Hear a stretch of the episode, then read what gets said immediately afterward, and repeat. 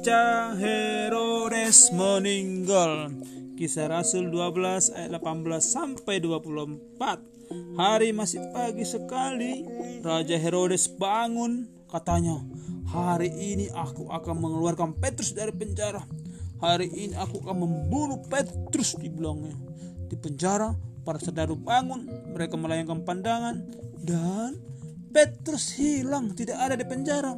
Mereka meloncat bangun, mereka melihat rantai di lantai, mereka melihat pintu terbuka, Petrusnya hilang.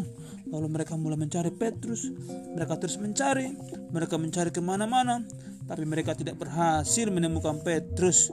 Mereka bertanya-tanya, bagaimana ia keluar dari penjara? Bagaimana rantainya bisa terlepas?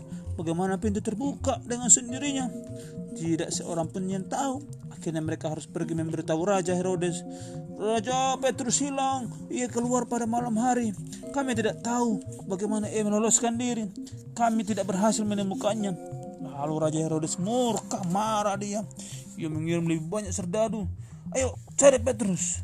Tapi mereka tidak berhasil menemukannya. Kata Herodes kepada serdadu-serdadu itu, kamu harus mati karena kamu tidak menjaga penjara. Dan dia membunuh dia membunuh saudara-saudara itu tentara-tentara itu dibunuhnya. Setelah itu Raja Herodes pergi ke kota lain. Di sana suatu hari Raja Herodes mengadakan rapat besar. Dia buat, buat sebuah rapat. Dia memakai pakaiannya yang paling indah. Ia duduk di atas singgasananya dan dia berpidato di depan orang banyak kata orang-orang suara Herodes seperti suara Allah dibilang huh, Hal itu membuat Raja Herodes sangat bangga. Ia mau orang mengatakan bahwa ia seperti Allah.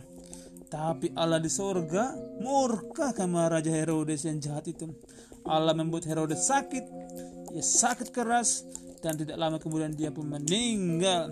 Tapi orang-orang Kristen menceritakan kisah Yesus ke mana-mana dan banyak sekali orang-orang yang percaya kepada Tuhan Yesus.